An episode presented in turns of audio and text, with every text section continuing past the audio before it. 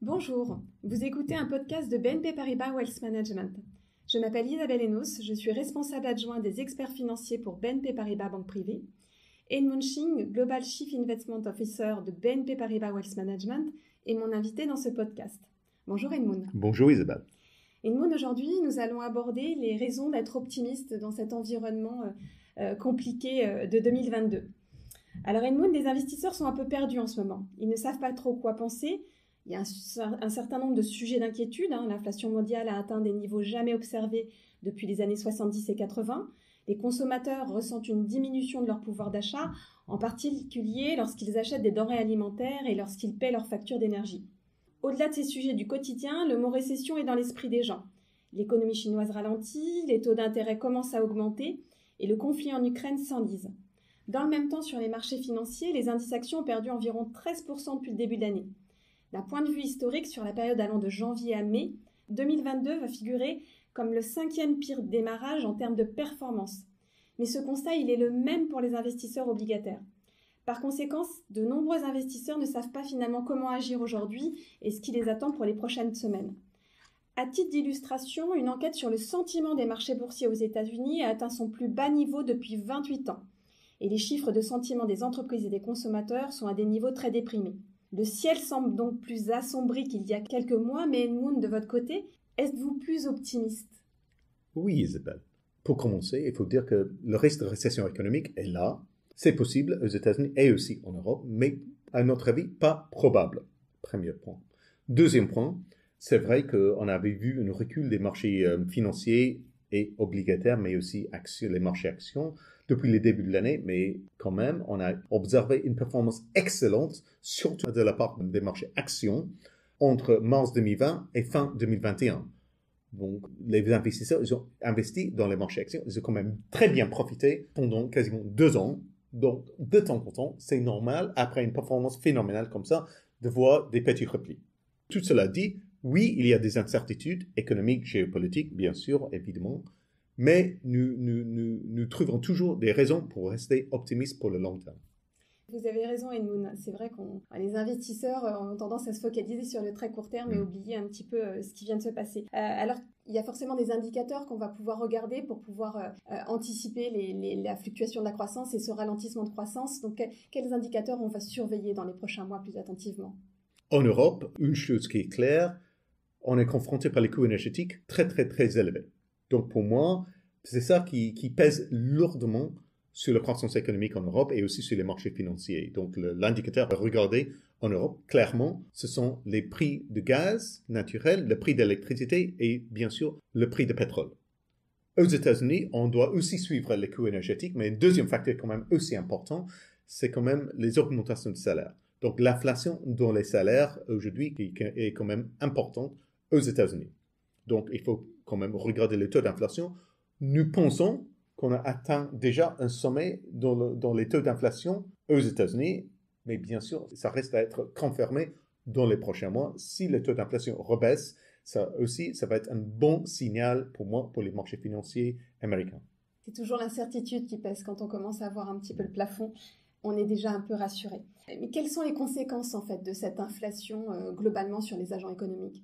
Ça entraîne un, ralentissement de la croissance économique pour trois raisons.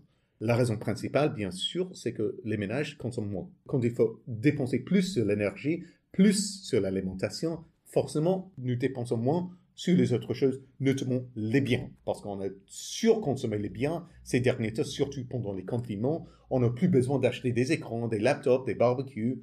Donc, on va acheter moins de biens. Bien sûr, ça entraîne aussi un ralentissement de la croissance de consommation domestique. Deuxième chose, les entreprises. Les entreprises sont impactées parce que, bien sûr, ils, aussi, souffrent une hausse des coûts énergétiques, mais aux États-Unis, de salaire aussi, donc le, coût de main-d'œuvre. Il y a forcément une pression dans certains secteurs sur la rentabilité des entreprises parce que c'est pas sûr qu'ils peuvent repasser ces, ces hausses de coûts aux consommateurs finaux. Et troisième chose, confrontés par un taux d'inflation élevé, les banques centrales sont obligées de remonter leurs taux directeurs, effectivement les taux d'intérêt court terme, qui pèsent aussi sur l'économie parce que normalement, ça entraîne une baisse de la demande et de la croissance économique. Euh, donc on voit qu'effectivement, euh, la, la, question de la rentabilité des entreprises sera aussi un indicateur important euh, pour les prochains mois. mais on va être optimiste ce matin, donc on va essayer de chercher effectivement les éléments mm. qu'il faut regarder aussi de ce côté-là, parce que comme on l'a dit tout à l'heure, hein, il y a un pessimisme ambiant qui est important. mais si on devait regarder quels éléments aujourd'hui pourraient être des catalyseurs pour les prochains mois, de quel côté il faut regarder? Oui, voilà. Donc pour moi, les deux indicateurs, surtout aux États-Unis, qu'on peut regarder, qui peuvent prévoir une récession ou pas. Le premier indicateur concerne le marché d'emploi. Effectivement, le marché d'emploi, mais surtout le secteur de services et l'emploi temporaire dans le secteur de services parce que c'est très sensible à tout ralentissement économique.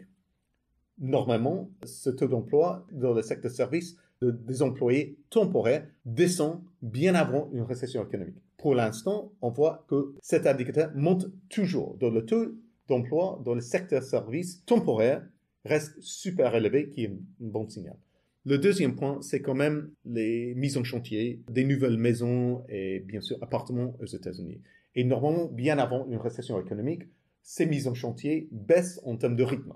Pour l'instant, on, ne le voit pas du tout. On voit que le rythme monte encore, donc les mises en chantier sont en très bonne santé. Donc pour moi, le secteur de construction continue à être un moteur important pour la croissance économique, surtout aux États-Unis, mais même, même aussi en Europe. En Europe, on voit la construction partout, par exemple en France, en Ile-de-France, et la nouvelle construction partout, qui quand même un bon moteur pour la croissance économique en France et dans les autres pays européens. On a un dicton en France qui dit quand la construction va, tout va. Donc euh, on est dans ce, dans ce, de ce contexte-là. Euh, si on se tourne maintenant vers les investissements, on est dans un contexte, on l'a évoqué, euh, où il y a quand même pas mal d'incertitudes, mais du mm. côté des investisseurs, bah, quelles sont les priorités qu'on doit avoir là? Bien entendu, encore une fois, hein, dans les zones d'incertitude, il faut diversifier ses placements, il faut utiliser plusieurs types d'investissements. Si on s'intéresse plus particulièrement à la partie action, quel type d'entreprise on va sélectionner aujourd'hui? Je pense qu'il y a deux, segments, il faut regarder dans les marchés actions. Le premier segment, c'est les sociétés, les entreprises qui donnent des bons niveaux de dividendes, les bons rendements. Ça, c'est quelque chose qui marche très très bien en ce moment. Et si on regarde la ventilation des sociétés qui donnent les, bons niveaux de dividendes, on parle des sociétés financières, on parle des, des compagnies pétrolières, on parle des, des, mines. Effectivement, les niveaux de cash flow sont très très importants pour ces trois secteurs. Et en ce moment, ils ont des bilans très solides. Donc, ils, ont effectivement, ils peuvent payer un dividende très élevé, qui est le cas. Donc, ça, c'est le premier segment à regarder. Deuxième segment à regarder, c'est bien sûr le secteur plutôt défensif qui ne dépend pas de l'économie pour la demande. Le secteur de santé, les, les services de collectivité, euh, aussi euh, tout ce qui est alimentation et boissons ces trois secteurs marchent normalement très bien, même si la conjoncture n'est pas très favorable. Donc, ce sont les deux segments que je privilégie pour l'instant.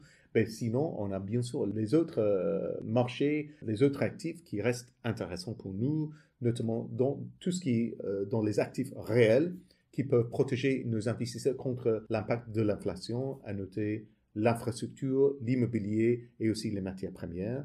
Et enfin, même dans les marchés crédits et obligataires, on trouve des opportunités en ce moment, notamment dans le marché du crédit aux États-Unis. Alors là, on est parti du côté. Est-ce qu'on parle du non-côté? Le non-côté, oui, aussi, bien sûr, surtout au niveau infrastructure. Les fonds d'infrastructure non-côté m'intéressent beaucoup parce qu'une chose qui est claire, nous avons besoin, ou nos gouvernements ont besoin d'investir massivement dans l'infrastructure, notamment pour l'énergie pour renouvelable, pour le stockage d'énergie renouvelable, quand même, il faut investir massivement vu ce qui se passe en Ukraine en ce moment. Donc, on va, voir une accélération de ces investissements qui, normalement, doivent être plutôt porteurs pour les fonds infrastructures cotés, mais aussi non cotés. Bah, merci Edmond. On voit qu'il y a beaucoup de clés qui sont à notre portée. Euh, dans toute phase de marché, euh, il y a des opportunités qui se créent et on voit que c'est le cas euh, sur ce début d'année 2022. Et surtout, effectivement, il faut rester investi parce que quand les marchés rebondissent, ça passe généralement très vite et, c'est difficile de s'embarquer si on était complètement absent. Merci pour, beaucoup pour ces éclairages, Edmund, et merci à notre public d'avoir écouté ce podcast. Si vous avez apprécié notre programme aujourd'hui, n'hésitez pas à partager et à souscrire à notre chaîne de podcast sur Apple Podcasts, Podcast Addict, Spotify ou, ou tout autre fournisseur de podcasts. À bientôt.